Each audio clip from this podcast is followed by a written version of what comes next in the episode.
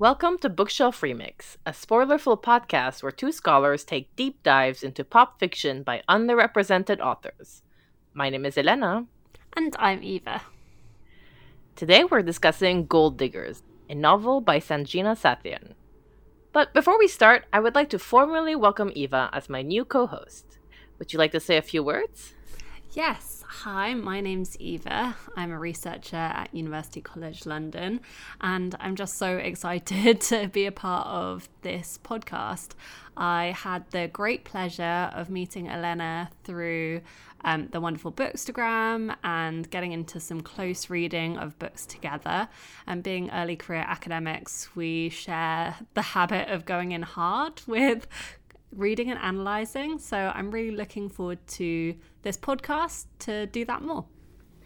And if you want a bit more of what Eva does, you can always check back on our episode on the Panopticon in season two. So let's begin. So I'll just briefly give a synopsis of the book. Honestly, the book jacket basically gives the whole plot. Like, it is very much an experience book and not mm. a plot book in that sense. So, absolutely. Gold, in Gold Diggers, we follow Neil Narayan from the sweltering heat of the Georgia summer to the future-obsessed tech scene of the Bay Area.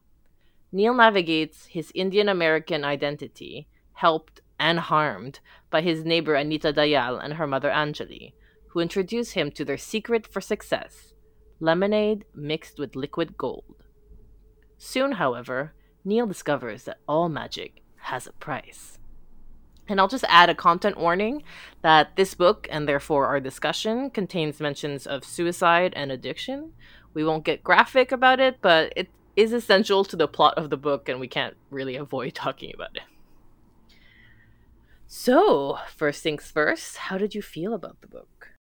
Well, I really enjoyed this book. I think I've said before that I don't read um, a lot of, I guess, what you might call magical realism or books featuring magic, but I loved the beautiful imagery throughout this book, particularly of the alchemy scenes where the lemonade is being prepared. I just thought that was really well done and it was extremely vivid.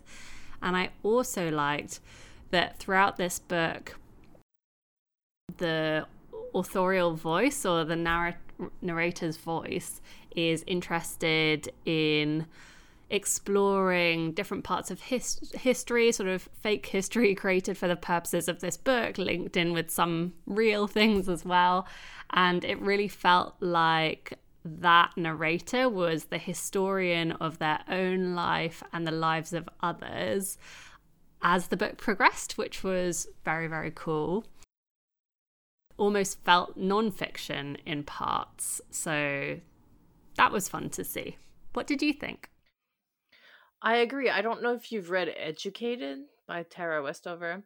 And what I liked about that book is kind of, yes, it's a memoir, but it's also an exploration or musings on memory and what memory means. And I feel like this is similar. Like, yes, there's a plot and there's a story, but it's also musings on the meaning of history. I particularly liked it when Neil was explaining how he lives in a place that is obsessed with the future and what it means to him to look for answers in the past, in the sense that he feels like we are accountable to the past because it's already happened. So, like, it, with the future, you can kind of divest yourself of any responsibility. And I thought, like, all of that was really beautiful in a novel that could have easily been very heavy-handed because of these stories of, you know, second-generation immigrants and being like, who am I? And that is very much what the book is about. But I, I thought it was beautifully crafted, and I love the prose. Like, I love Sathian's, like, the way she writes. I felt that it was so vivid and painted a lush picture. I could really feel like the whole setting was tinted in gold lens. Like, you could be in Georgia and you could be in San Francisco, and I know I really enjoyed the experience of the book. It was kind of difficult at times. I was not prepared for the addiction storyline. Neil kind of gets addicted to the magic lemonade, and then gets addicted to like Adderall and cocaine, or uses it at least as like unhealthy coping mechanisms. And I I have my own issues with, like, I've never liked reading or about people being addicted to drugs. I don't know why. Um, I've had to put down books in the past because I just couldn't deal with it. But it's usually, it was about like the lying and the deceit that surround addiction that really troubles me. And there wasn't that much of that here.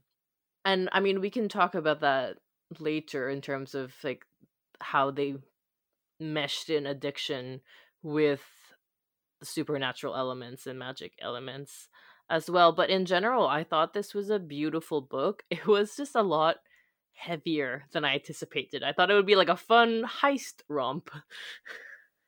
I think I was imagining a book where everything would get kind of tied up neatly in a bow at the end. Um, in the blurb, it talks about what choice do Anita and Neil have to pull off one last heist? Mm-hmm. And you kind of feel like, oh, everything's going to be kind of neatly resolved. But this book was a lot kind of deeper and more nuanced than that. We're left with a lot of questions, and there are really no simple answers. We're left with questions about how exactly this magic works, which we'll come back to later, what the repercussions and the costs of it are. Um, we're left with questions about what the point is, so what Neil and Anita are really trying to achieve with this magic, like what is the desired outcome. And we're also kind of yeah, left wondering about what's fact mm-hmm. and what's fiction in this book. As I mentioned, that the, uh, Neil writes his thesis on um, a Bombayan who is visiting, or who was part of the gold rush. And we never kind of understand how true that was. And we do, in the end of the book, get our little heist. Um, and we do get some warm, fuzzy feelings. But we are left... It is a lot more complex than I was expecting, and a lot more ambiguous. And I did really enjoy that. Yeah, the, the plot definitely accelerates towards the last third of the book when they're preparing to... a major heist. Basically it turns into a heist book at the end. I did also want to say, because you just said it's not about having clear-cut answers, I think Sathian also wove together beautifully how this reflection on history um contrasted with the obsession with the future or achieving a better future is shared, but in different ways, by Neil and Anita's like immigrant community and the kind of mainstream white communities they live in, both in Georgia and in California. So it's not like, oh, we're losing our identity, we need to like fit in with the white people, or it's not like, oh, American ways are like the best thing and I can't wait to get rid of my traditional parents. It's it really explores kind of the darkness in in the fact of being obsessed with productivity and achievement and always looking towards the future. And I wanted to ask you, how does this compare in a way to what we've read with Isabel Allende, for example? Hmm. yeah. So um, for our listeners, Élaina and I have um, read The House of the Spirits together, and I have also read The Long Petal of the Sea by Isabel Allende.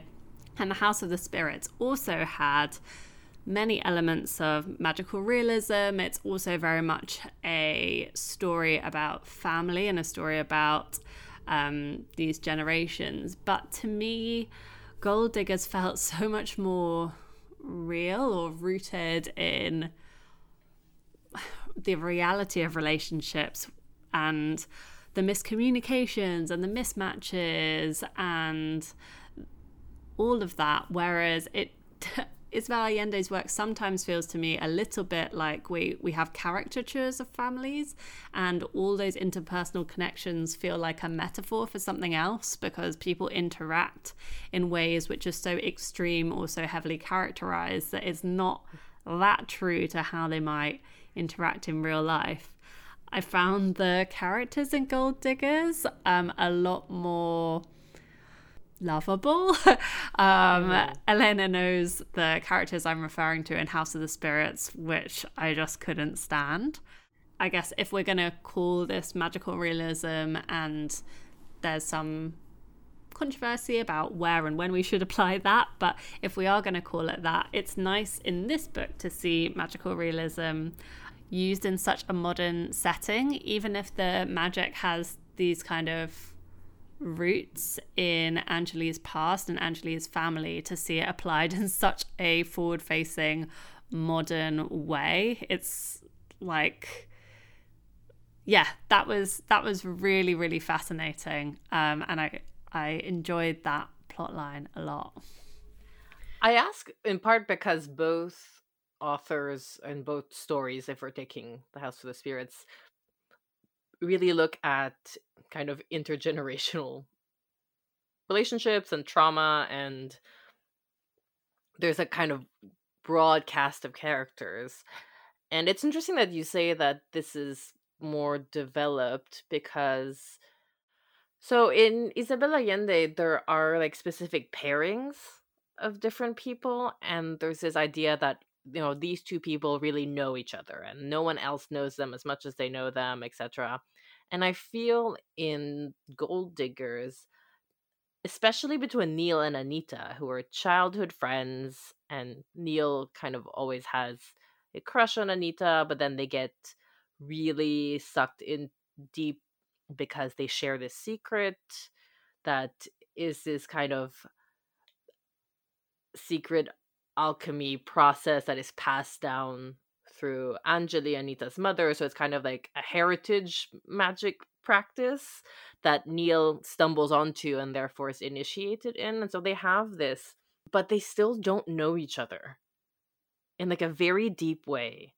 And I don't know why, but that really resonated with me, this idea of these two people that are so linked and objectively, you know, really know one another, but they're still kind of opaque to each other. Yeah, and that felt very realistic to sometimes what those relationships which you have had for so long are like, that you can fall out of tune and just really not know mm-hmm. the other person in the end.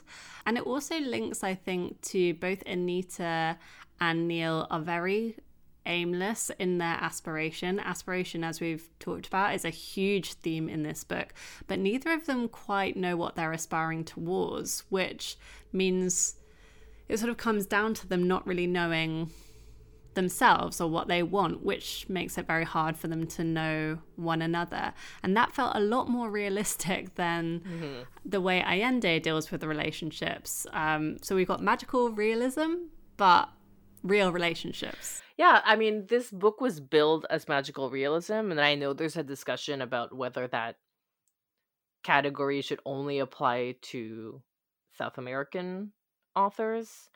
My view is that it's it's an imperfect category in general, because it's often applied to authors who are expressing actual and living spiritual views of certain cultures and certain peoples. Like, I know, for example, magical realism is often attributed or put on like indigenous books or Afrofuturism, and when those books are depicting stories and myths that, you know, some some people actively believe in, and that is part of their kind of sacred practice. So this idea of like being like, oh, magical realism as this like thing that we can look on as like, oh, it's just like real life but with fairy dust on it. Yeah, it, it made me feel like the book is anchored, like the story, even though it's fiction, is anchored in a kind of real history of kind of, of discussing real interest in alchemy and all of these things. So yeah, it's kind of um, a little turducken of, of gold digging. Um, but I guess we should discuss like what the gold actually means and the gold does in this book. So at first, the, I guess a simple way of saying it is it helps you achieve your goals, which I think makes it um, plausible then that after the gold runs out, Neil would replace it with stimulants like Adderall and cocaine because it allows him to focus and to get things done. But it's a bit more complicated than that. Yeah, and one of the big questions we're left with through this book is what the repercussions of this magic are. So the way that the magic works is that Anita and Neil have to steal gold from members of their community in order to make the magic work. And we always wonder what the repercussions are for the people they're taking the gold from. So it does have this kind of magic with a cost kind of thing. And another thing I find really interesting about how this magic works is that it's not just a legacy from um, Anjali's family. Um, so her mother used this gold to or uh, use this gold recipe or something similar to it to help her brother with his exams, but not for her because she wasn't meant to go to school and in the same way as him and stuff like that. But um, this magic hasn't been shared with her in entirety, so we do see that she has to do some of her own investigating and research to kind of update this recipe and make it work for their current context. And so I really liked that kind of layer. So it makes it seem a lot more like how we would imagine alchemists to work, and also a lot more realistic, not like, oh, there's this magic formula and if you just write it out then that's it, but there's this element of trial and error, and we don't know exactly how it works, and we're not sure that they do either. Like even at the end of the book, um when Neil is kind of apologizing for something which may or may not have been an outcome of the magic, we're left a little bit uncertain as to that. I I really agree, because I have a similar thing where, you know, my father's Filipino and chose not to teach me or my siblings any of his native languages. And now I'm kind of an adult and trying to be like, what does it mean to be half Filipina? And how do I like educate myself on kind of the culture and the history of the Philippines and all of these things? So yeah, I had missed that. I had missed that Anjali does like research on her own. But I do like the fact that, you know, she's kind of portrayed as a gold digger. Like people people judge her a lot because she's kind of runs a catering business while her husband is getting rich in doing tech. And she's portrayed as kind of flighty and not serious. But really, she just like wanted to be a chemist or something. Like she just like she's very driven, like to actually learn. And I I thought that was a great addition to the book, of it not just being about these two young people who grow up, but about seeing her as a like middle-aged woman, like really coming into her own and deciding that, you know what, I'm going to have a lab in a garage and experiment. I did want to discuss with you, how do you feel about the fact that Neil, Anita, and Anjali are stealing gold from their own community to be able to give themselves power to make it in America? Yeah, like I, I've, I feel like that um kind of theme was explored quite a bit. Like the idea of when you sort of succeed or when you progress um, in this society, uh, this extremely competitive society, like, is there a way of doing that that doesn't kind of tread on other people? And I guess particularly in the context of these second generation immigrant communities, where there's very much like this scarcity mindset, like there's a scarcity of places at Harvard or um, for people from this kind of school, or there's a scarcity of, um, you know, appropriate partners or places at a private school. Um, it it does feel like the people you're competing with aren't the sort of unknown other people you've never met. It's the people who you live next door to, and they're also the people hurt by the things you do in that competition. And we do see that like pretty directly, one of the impacts of that um, in their kind of friendship group. What did, how did you read into that? I mean, I thought it was very interesting. So it wasn't at all a type of Robin Hood mm.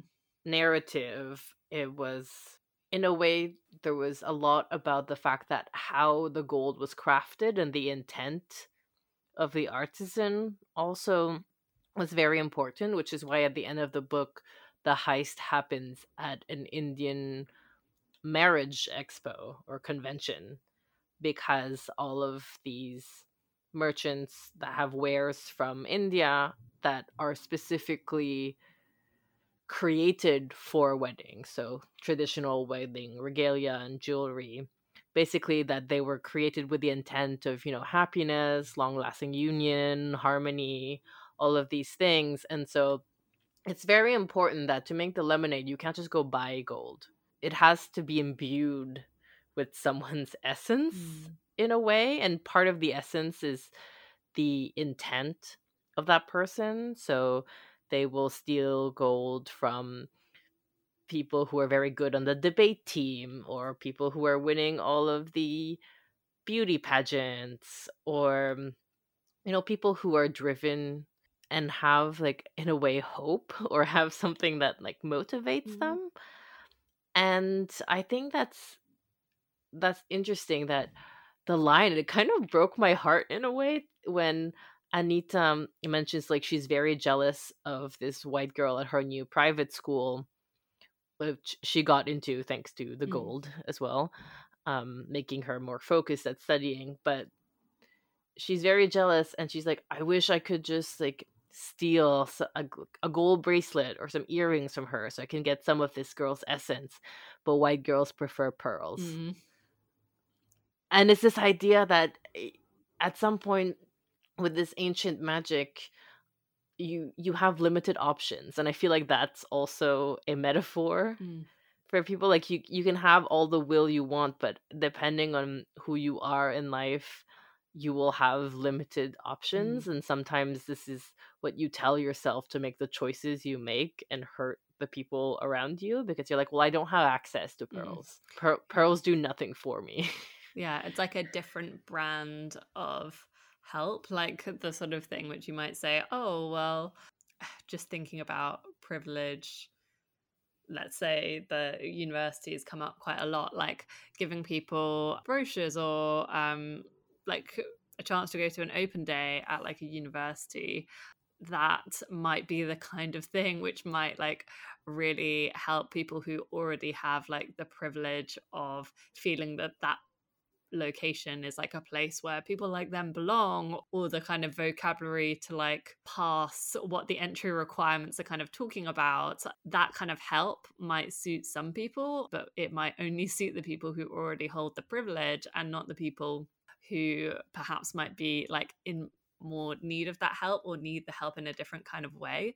I don't know, like in the U K there's always this political thing of politicians saying like, oh, well, when I was at school I was taught Latin, and that really like helped me like get to where I needed to get to, and like get to whatever university they went to. But like not realizing that what the kind of help that they needed from the backgrounds they're coming from, or like the provisions for them, they went in the same place, or having the same needs, um, or needing things packaged in the same way. So I feel like, yeah, there is like a wider a statement being made by that gold pearls metaphor. Yeah, I hadn't thought about it. That's that's really interesting.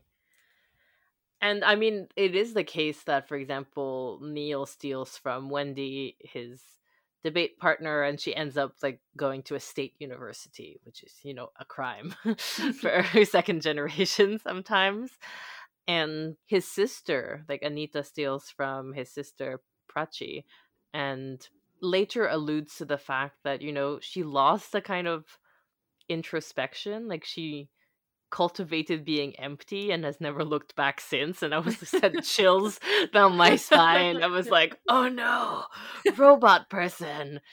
But that's it. Like, very soon in the book, as soon as the magical element is revealed, you can see that magic has a price. And I always mm. like that. I always like it when they don't just say it has a price, but you see it has a price. Yeah. And we never, what I really enjoyed was we never know exactly what the price is, because, yeah, there's not this downloading of all the information about how the magic works at any point. So, for example, when quite a lot of jewelry is taken from one character, and this is a spoiler, but we've mentioned it, that that character takes their own life. There's throughout the book uh, quite a lot of tension between Anita and Neil's perceptions, and within Neil, about why that occurred. Like, was that simply a result of the magic? Was it a result of mm-hmm. the bullying that this person experienced? And this isn't thirteen Reasons Why. This is um, a more realistic portrayal. So we we don't know all the different things which might have been going on, or, as we know, sometimes suicide is not linked to a set of reasons. It, it has other roots. We just don't know. And same with Neil's addiction. We don't know, is that exactly because of the magic, or is... is that something else going on? It's like a, a totally seamless line of where the alchemy or the effect of the gold ends and where other things begin. And it's never clarified precisely where that is. No, it's never clarified. So the young woman who kills herself, her name is Shruti. And she's kind of academically driven, but she's not the prettiest girl, and people tend to make fun of her. And Neil ends up using her to have access to gold because she has a lot of, of qualities that he feels he should have. You've mentioned a bit, Eva, at the beginning, that both Anita and Neil are kind of aimless. Like, they both know they should perform, mm-hmm. but they don't have any desires of their own, mm-hmm.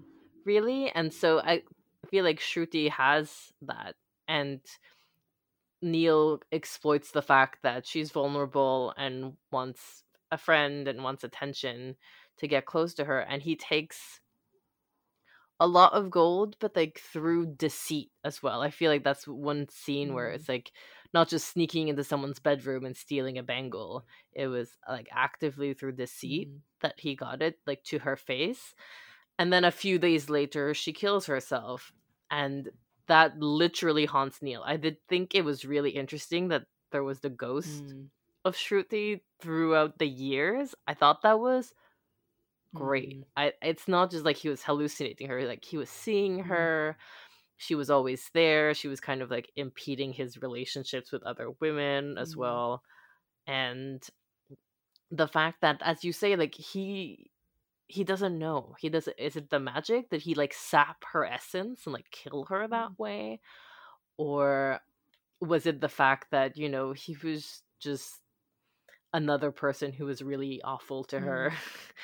and there were things that he didn't know that were going on, and it tipped her over, yeah. or and both him and Anita really want to know. They they want to have an mm-hmm. answer, like a, a a hard and fast reason as to why Shruti killed herself. Like, and even if that's the worst possible answer, which is, yes, it was you, Neil, it was all your fault, it almost feels to him that that would be better than like just living in this like uncertainty.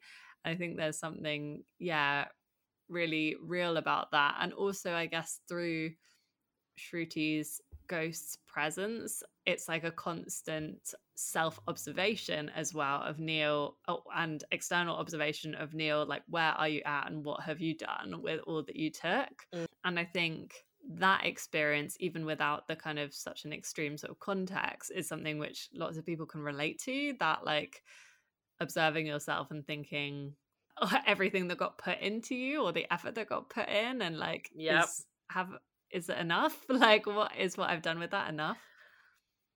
I do remember a point in my life where I was fairly concerned with, will I ever live up to my potential? Mm. You know, I grew up and people said, you have so much potential, you have so much potential. But then is there a point where, you know, you go from being someone with potential mm. to being someone who wasted it? Like, when do you tip over? And I feel that once, you know, this tragedy happens, they stop making the goal. They also like kind of stop talking to one another. And Angelina and Nita moved to California. And so that was kind of like the end of their kind of gold period for a while.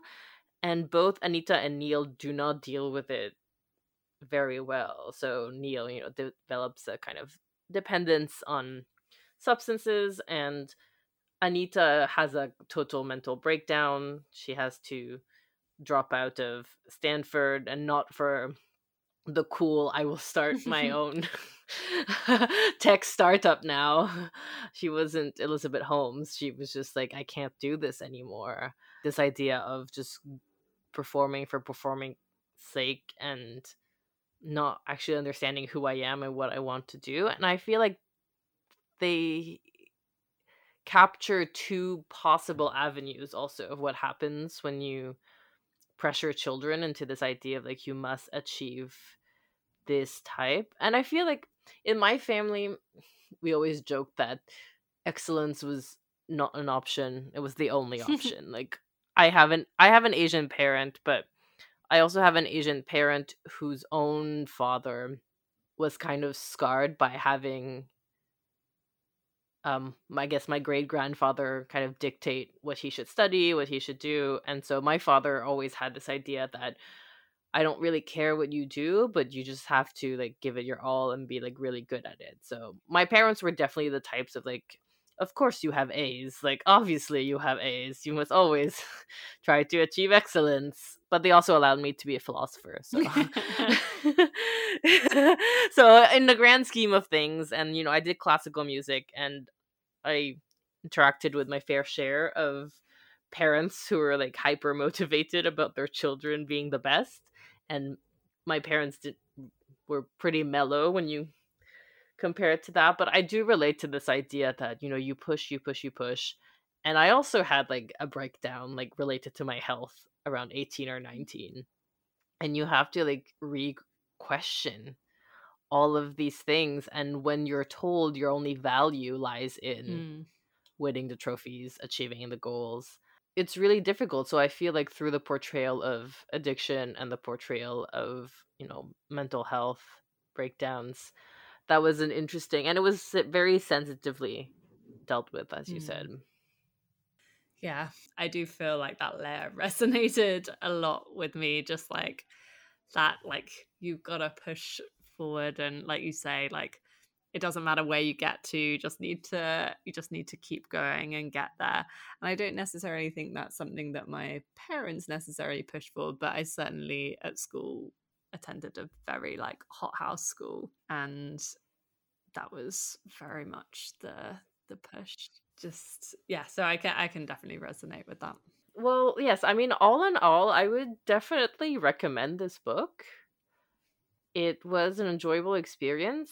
I would say read the content warnings and maybe decide if this is appropriate for you right now. But I would gladly read another book if she publishes something else. I really like her prose, and I feel that it has the right balance of kind of harshness and lyricism for me. I think I would recommend this book. It's outside of my general wheelhouse, and I think sometimes I think maybe I could have done without the heist plot element. I think I don't think I needed that. Like I think I could have had less plot and a little bit more like exploring the characters maybe um in in lieu of that. But I would definitely recommend it, and yeah, just really I enjoyed reading it and did fi- find it sort of a page turner, but there was also quite a lot to think about really in each section. Like there was a lot of depth there, which which I really enjoyed. So do you have any read-alike recommendations? So I do have two recommendations. Um, they're very different because, as I've said multiple times, um, I, I haven't read that many books of this genre. Um, but my first recommendation is uh, Brick Lane by Monica Ali. Um, and it's so it's a book um, representing a different um, immigrant experience um, from the South Asian diaspora.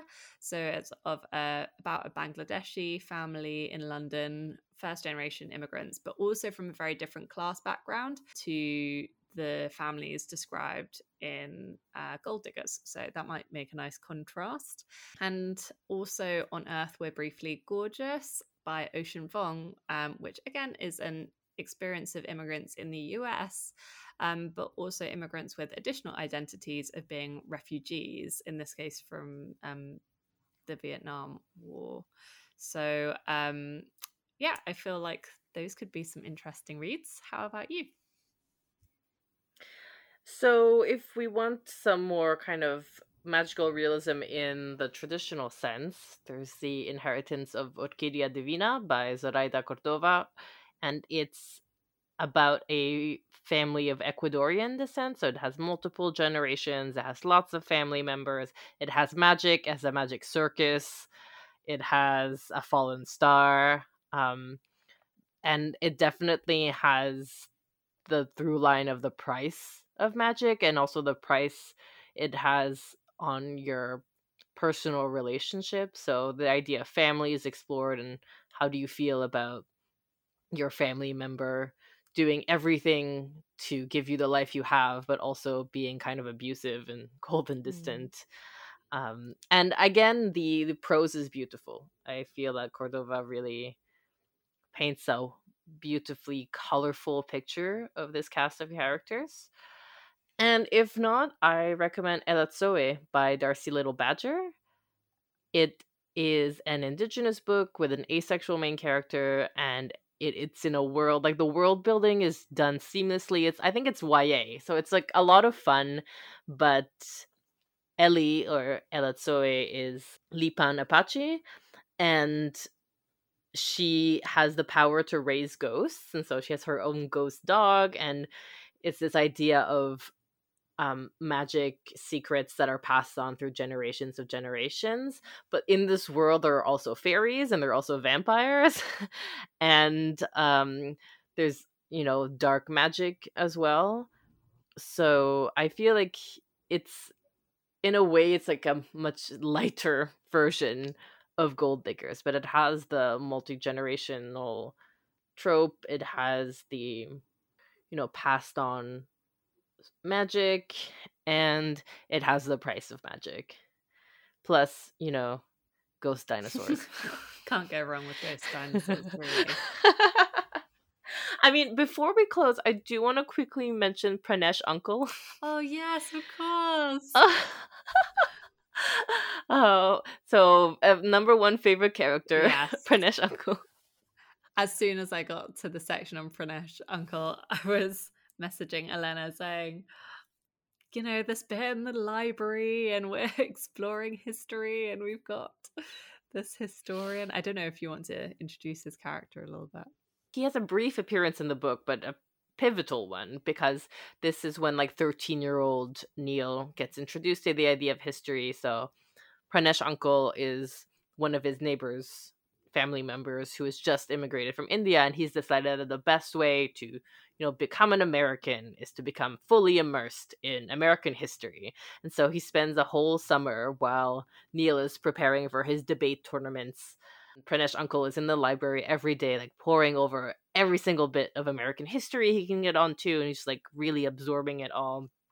And Neil gets really interested and kind of accompanies him and asks him questions.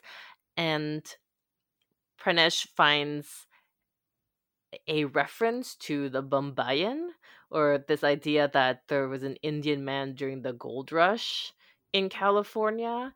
And later on, when Neil grows up, he becomes obsessed with finding like references to this. And there's possibility that maybe this man then took on a Jewish name and that was kind of lost through it. So this idea of, again, assimilation, of finding someone who looks like you, who appears in a time period where you don't think you belong, and this idea of what it takes to make a home for oneself.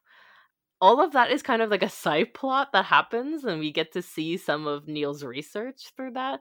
And I really love that. So it was just, we we didn't mention it, I guess, because it doesn't really matter to the plot plot, but it is very important to what we were saying when we were talking about the importance and the reflections on history and identity. It was so interesting. Again, Neil is a historian, but also in that trying to find himself. It felt like quite emotional, this kind of scrambling to find, like, is there a place for me in the in Silicon Valley in the yeah um gold rush. Um yeah no I felt in general it was a book with a lot of heart, without mm-hmm. having like super likable characters in a way. Yeah, like they were all complicated, um but it has a lot of heart. All right, where can people find you on the internet? So you can find me on the interwebs uh, by following me on Twitter at E A Sprecher, or on Instagram um, at Wind Up Book Chronicles. You can also find me on ResearchGate if you're that way inclined. Um, and I also co-host another podcast. You can follow me on Twitter at Elena G. Mamoril and at Spinoodler on Instagram, and on my website, elena gotzi mamoril dot com. If you want to hear my voice in your ear some more, you can listen to my two other podcasts, Philosophy Casting Call and Women of Questionable Morals. And you can also follow Bookshelf Remix at Bookshelf Remix on all platforms. Please rate and review our show. This allows more people to find it. And you can also support the podcast by giving a tip on ko fi dot com uh, forward slash BR pod. So text your friend who wears gold jewelry about the show. Text a childhood friend about the show. And remember to give your bookshelf a good remix.